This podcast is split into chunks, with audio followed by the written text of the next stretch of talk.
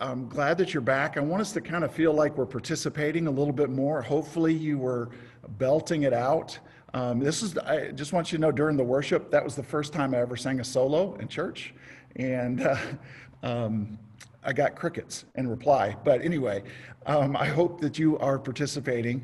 And just a real simple way that we've been trying to participate over the last year or so is using the chat feature. So draw closer, get closer to your computer, and um, just a real simple question Which professional sport has the biggest home field advantage? So, when you think of the professional sports soccer, football, basketball, baseball, hockey, uh, curling, I don't know if that's a professional sport, but anyway, what professional sport do you think has the biggest home field advantage? Let's see what we got here. Um, Jane said Jesus. That's always the right answer on a Sunday morning. Good. Uh, Jamie says basketball. We got uh, got a few basketballs. Tom says baseball. Um, the Ezels say mountain biking. Okay, all right. Um, baseball. Baking. Okay, I don't know if that's a misspelling, but that's a great sport. Um, uh, let's see. I cannot understand the significance of sports. Thank you for your honesty, Jen. I appreciate that. So I, um, I did a little bit of, of research on the internet, which always proves to be nothing but true information. And the, uh, the professional sport that um, affords a team the best home field advantage is actually in the NFL. You are uh, 10% or more likely to win a home a game just because you're playing at home. So, uh, kind of tagged on to that, maybe a part B, uh, B, which NFL team is known for having the biggest home field advantage? How would you answer that? Hmm? Green Bay, that was that would have been my guess, yeah? Still is my guess.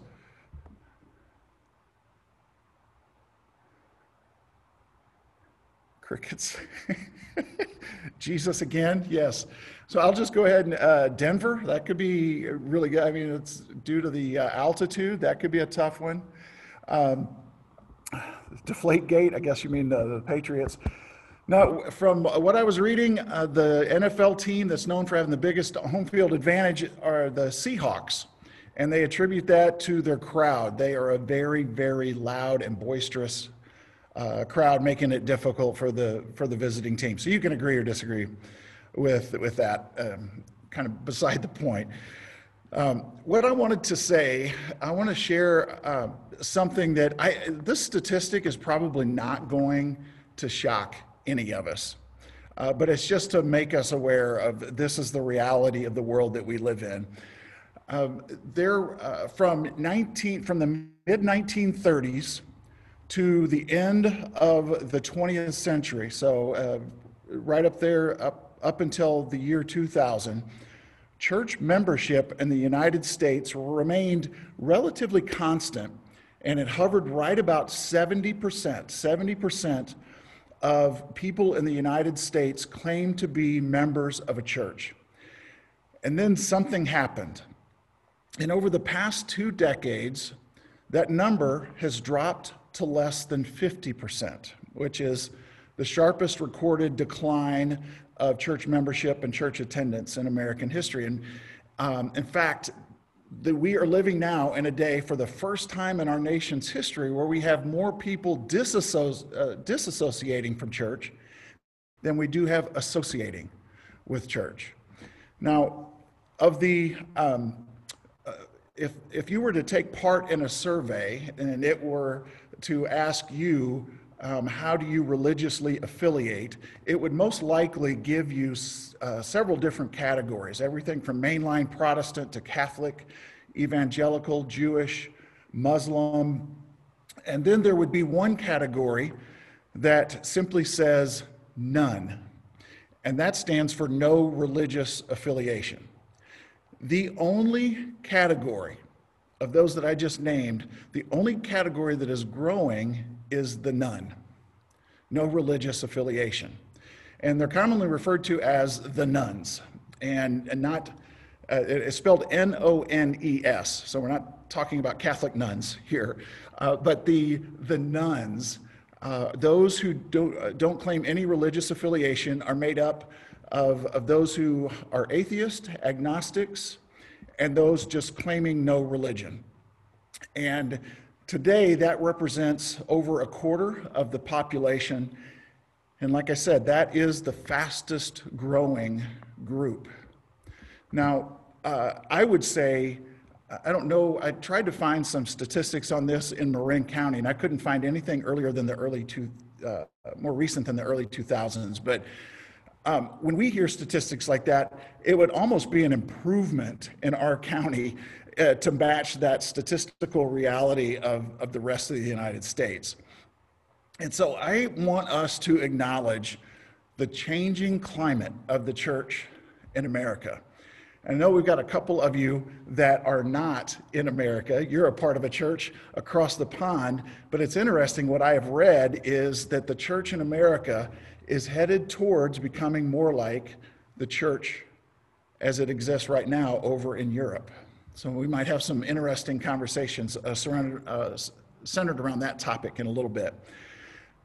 But this morning, I uh, just want us to begin a mini series on the changing climate of the church. The social and cultural climate of the world has changed. Some of that is because of the pandemic, some of it was just sped up because of the pandemic.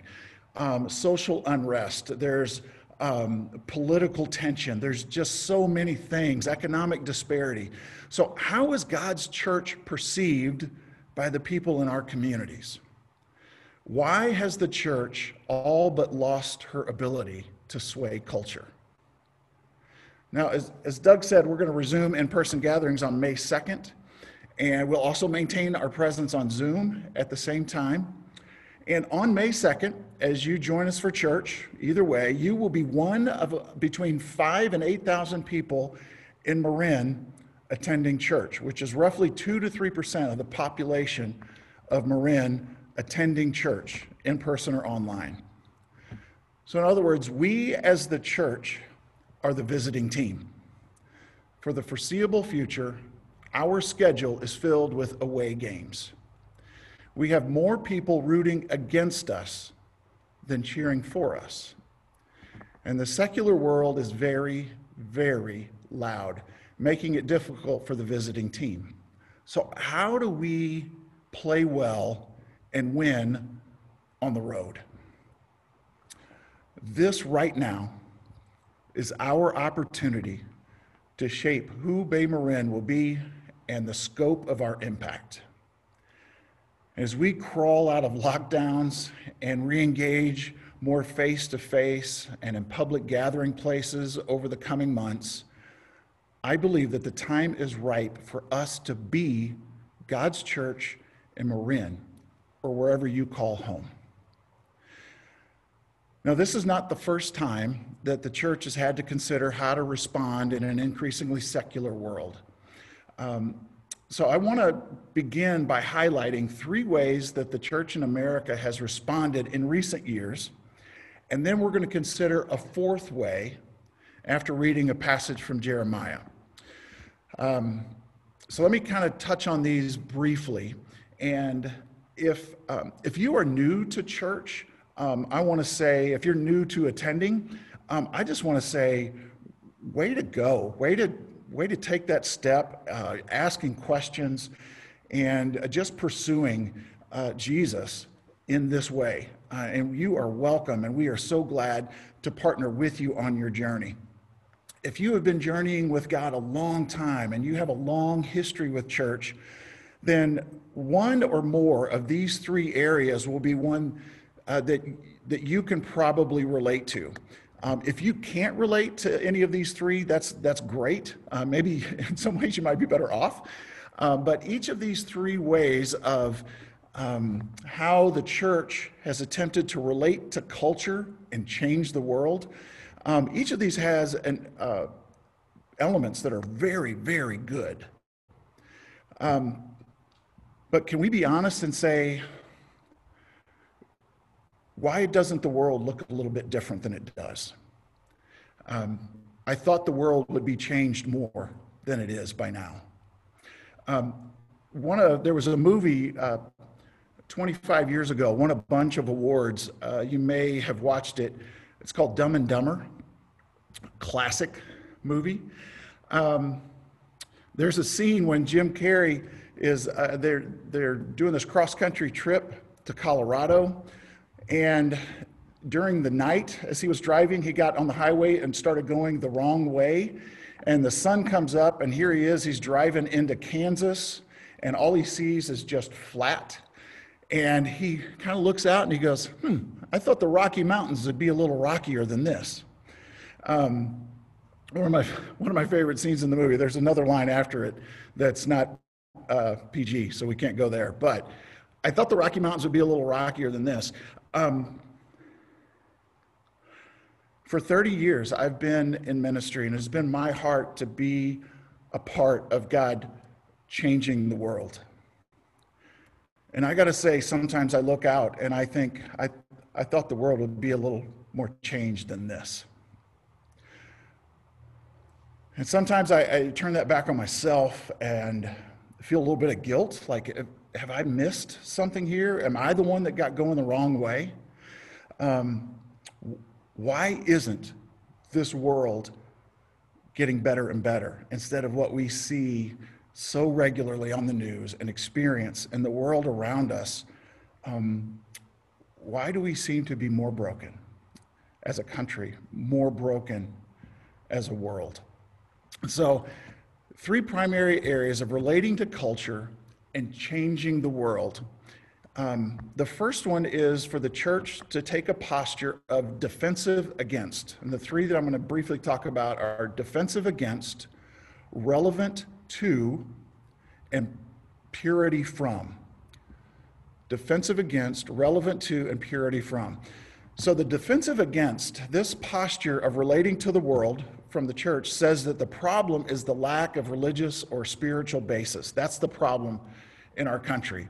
Um, uh, this group would say if America would simply allow God to reign again, if America would simply return to our religious roots, then society in general and institutions like the family and government and education and all of these things would become acceptable to God.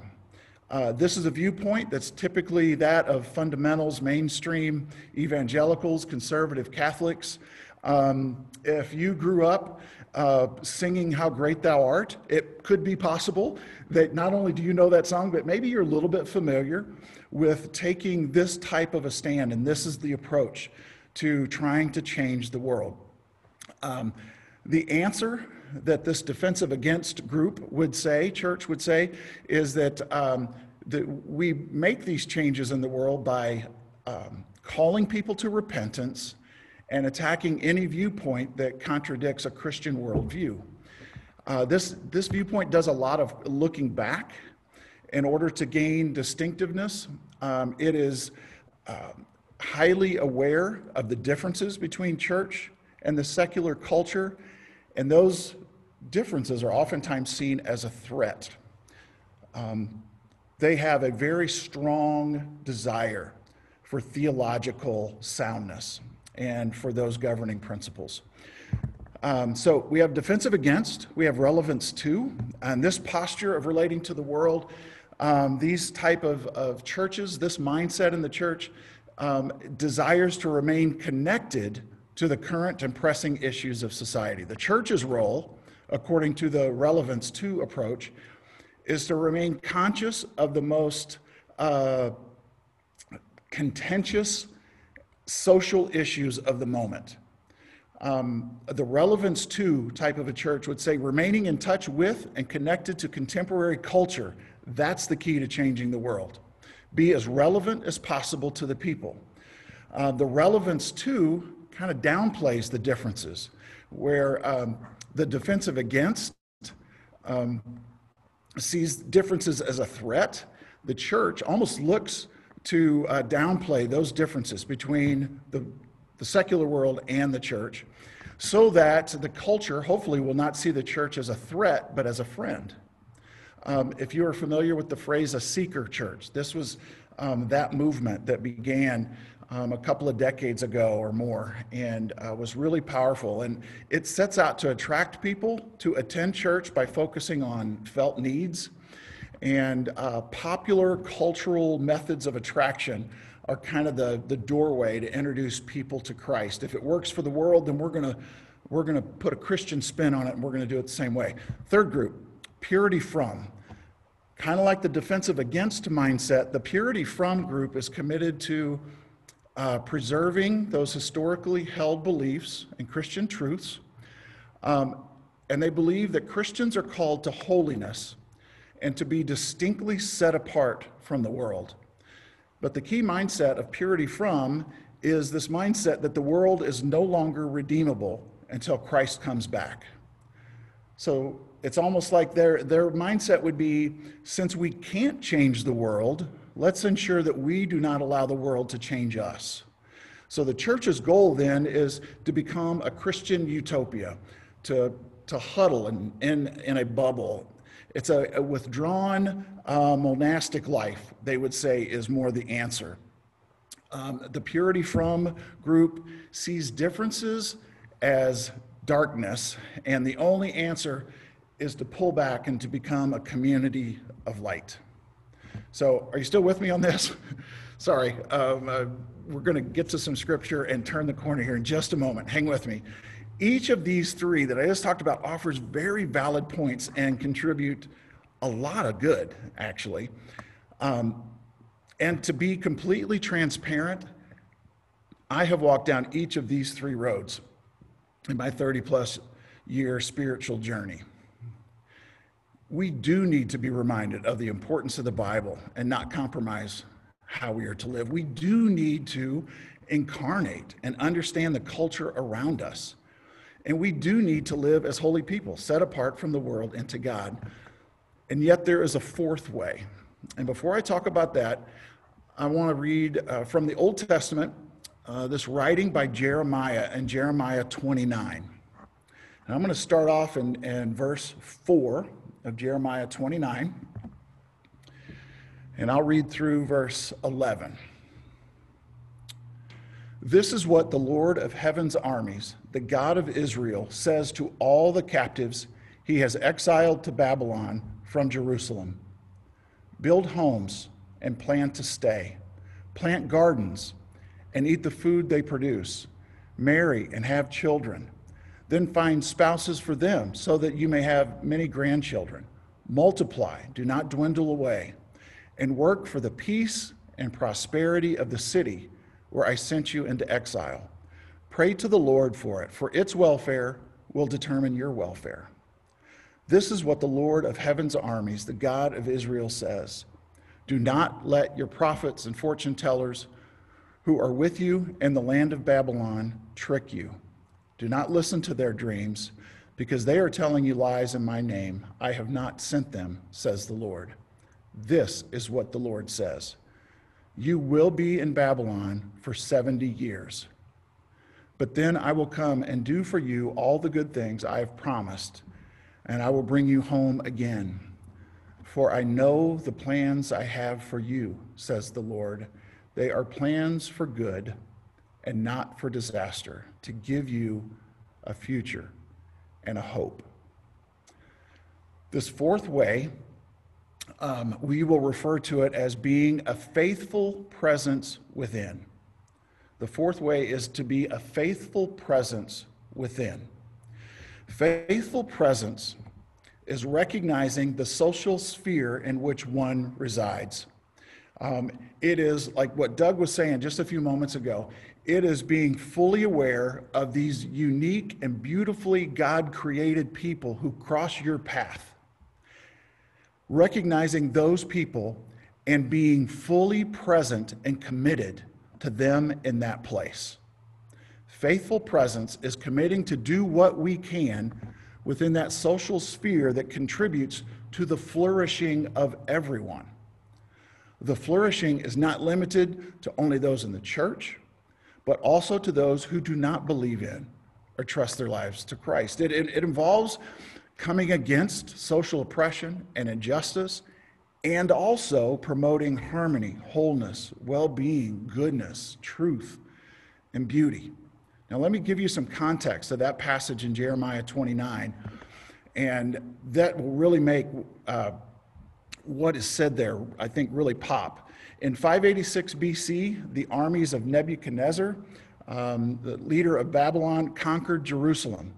He confiscated uh, the wealth from the temple in Jerusalem. He destroyed the temple, and he took the vast majority of the Jews living there at the time as slaves. He took their leadership, the kings, the priests, the local officials, uh, the skilled craftsmen. He took them back to Babylon, which is probably about a thousand mile journey. As the crow flies, it was 500 miles, but they probably didn't go that way because that would mean they would have to cross the Arabian desert. So probably went up and around, but took them a thousand miles away from their home. And then in Babylon, there arose some prominent figures in the Israelite community who was exiled there. Um, some of these prominent figures prophesied um, just in a real positive way hey, our captivity is only going to last at most two years, and then we're going to be delivered. Uh, then we're going to return to our homeland and restore the temple. And so naturally, the people were really glad to hear that. They're like, okay, well, we can, we can endure this for a couple of years, and then God's going to get us out of this. But then they grew confused when it didn't come true. And this is the part of the text where we just read that was written by Jeremiah, who was among us a small remnant that still lived in Jerusalem. And he writes this letter to those who are exiled in Babylon. And the premise of Jeremiah's message was that the exiles would be in Babylon for several generations, at least 70 years. And Jeremiah was saying, um, This is not the time to be nostalgic for the past, because we're not going to be able to recover the past. Jeremiah um, did not advise them to plan for an insurrection or a takeover of Babylon, nor did Jeremiah encourage the community to survive by um, just well, we've got these people back in Jerusalem. Those of you that are in exile, there's no hope. Maybe this, this little remnant will do it. Jeremiah wrote to these people to explain that exile did not mean that God had abandoned Israel.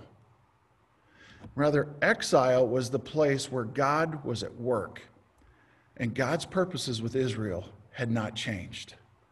Let me kind of rephrase that a little bit. God was at work with the visiting team, and God's purposes did not change just because his team, his people, were playing all away games. Jeremiah instructs the Jews in exile to seek the welfare of their captors. Can you imagine that?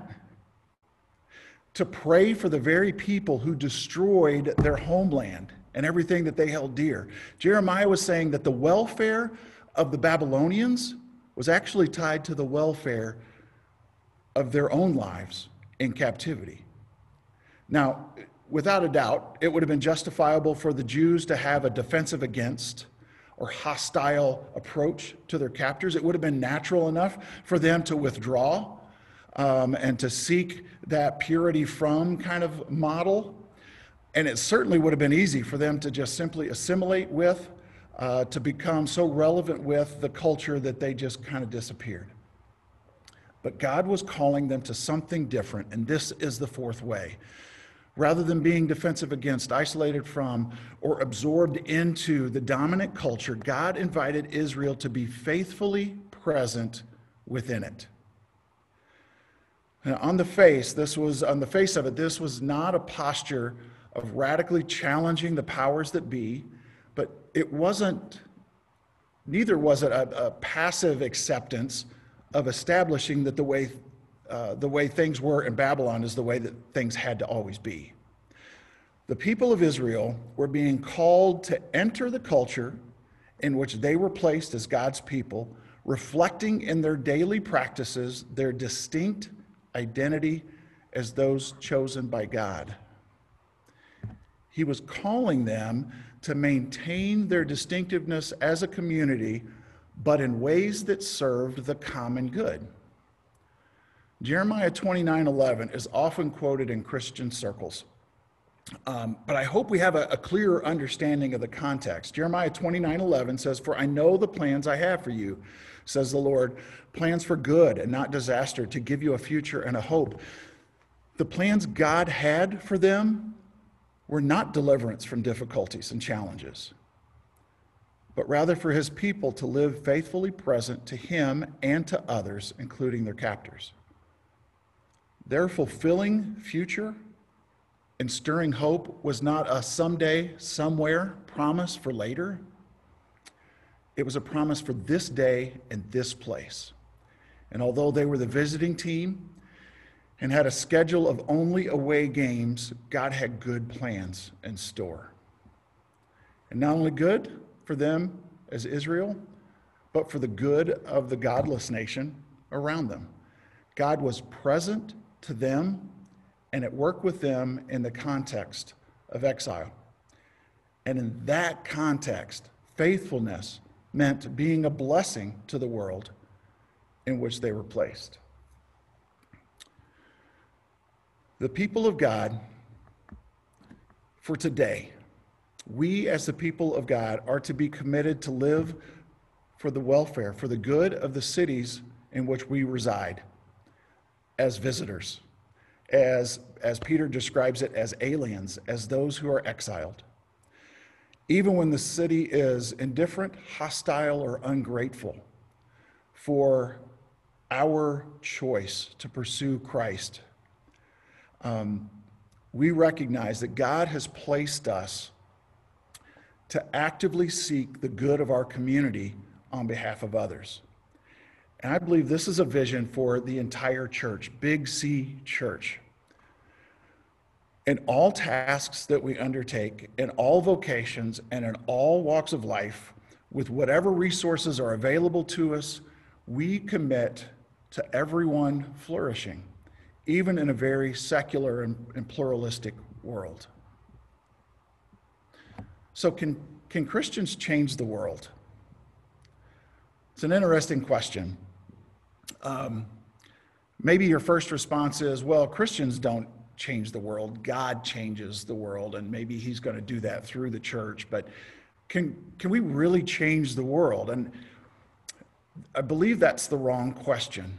Uh, when we attempt to change the world, we run the danger of using God as a tool to achieve that objective, if that makes sense. Um, Christianity is not, first and foremost, about establishing right ways of living or creating good values or securing justice or making peace in the world. Don't get me wrong, those are very good, and we should care about and pursue these things with great passion. But for those of us who follow Christ, all of those things are secondary to the primary task of worshiping God and honoring Him in all we do.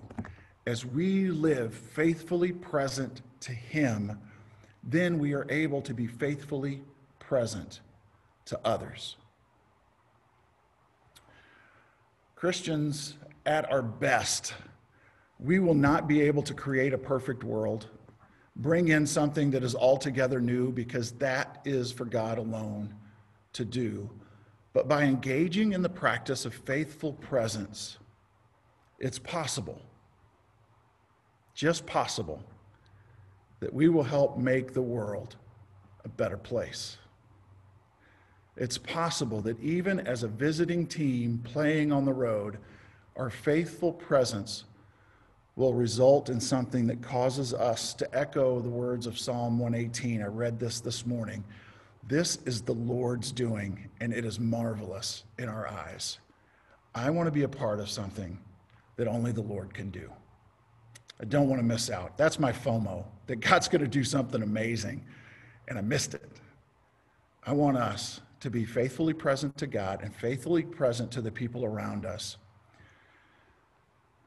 and then step back and invite God to do something that leaves us in awe not of a changed world, but in awe of the God who is redeeming that world. So here's, here's what I would ask you to do between now and next, next time we gather, next week. Take time this week to reflect on the people in your circle, in your sphere of influence. Kind of what, what Doug was saying. There are people coming into your life. Could be people you live with, um, family, roommates, it could be coworkers, um, it could be acquaintances, it could be the bartender or the barista that you have seen regularly and you're just getting to know their name. Who are the people in your sphere of influence? And next week, what I want us to do is, is to take a more detailed look at what it means for us to be a faithful presence in those circles of influence. Tangibly, we're going to put some, some meat on the bones because uh, I realize that there's still kind of a nebulous nature to, uh, to this. How do we live faithfully present? And so we're going to begin next week um, by looking at how God is faithfully present to us, and then what it means for us to embody that same faithful presence within our circles of influence. And then the week after that, April 25th, we're going to look at uh, what it looks like to be faithfully present to the earth. Many of you probably know April 22nd is Earth Day. So, just a few days after that, April 25th, we're going to look at how we, um, as God's people, can respond to this mandate that He gave us in Genesis 2 and how we can be faithfully present in caring for the earth. Jesus gave us a great example in so many ways, but specifically, I want you to reflect on how Jesus was faithfully present to his Father as he walked on this earth. And I'm, uh, and if you have communion elements, I want us to get get those ready at this time. Jesus was faithfully present to God the Father, and he was faithfully present to each and every person who crossed his path. The life of Jesus teaches us that the greatest power in all the world is loving sacrifice.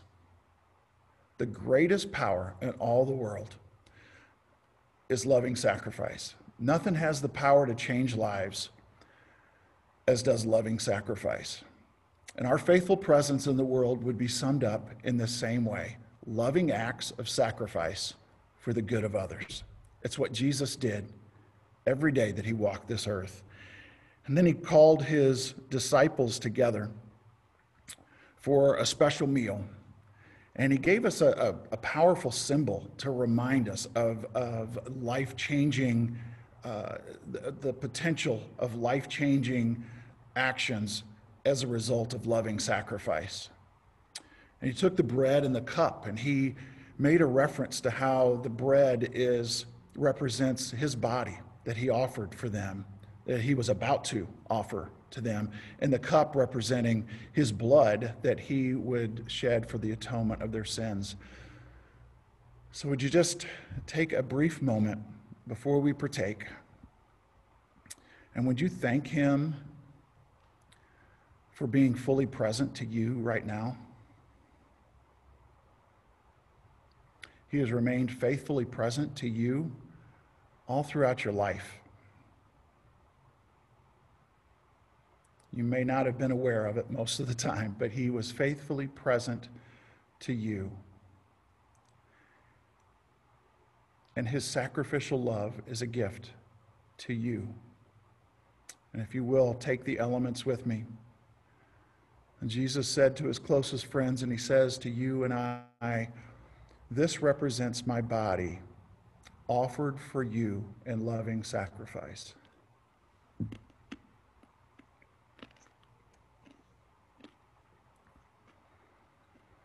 And after their meal, at the end of their meal, he held up a cup of wine and he said, This is a symbol of the atoning work that my blood will do for you, an example of sacrificial love.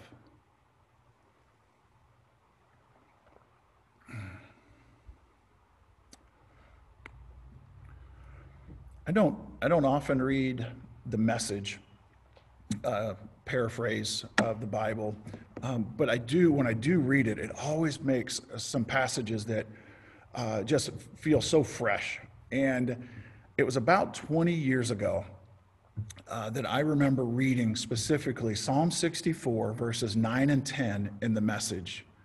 And I was like, this is what I want to be a part of. This is who God has called the church to be and the type of changes that He's called us to. So I just want to leave us with this verse, and then, um, then we'll unmute the mics and we'll enjoy the after party. But uh, Psalm 64, 9 and 10 in the message translation says, Everyone sees it. God's work is the talk of the town. Be glad, good people. Fly to God. Good hearted people. Make praise your habit. May God's work be the talk of this town, San Rafael. May God's work be the talk of your town, wherever you are Arizona, Oklahoma, um, across the pond, wherever you are. May God's work be the talk of the town, and may people see God as a result. Amen.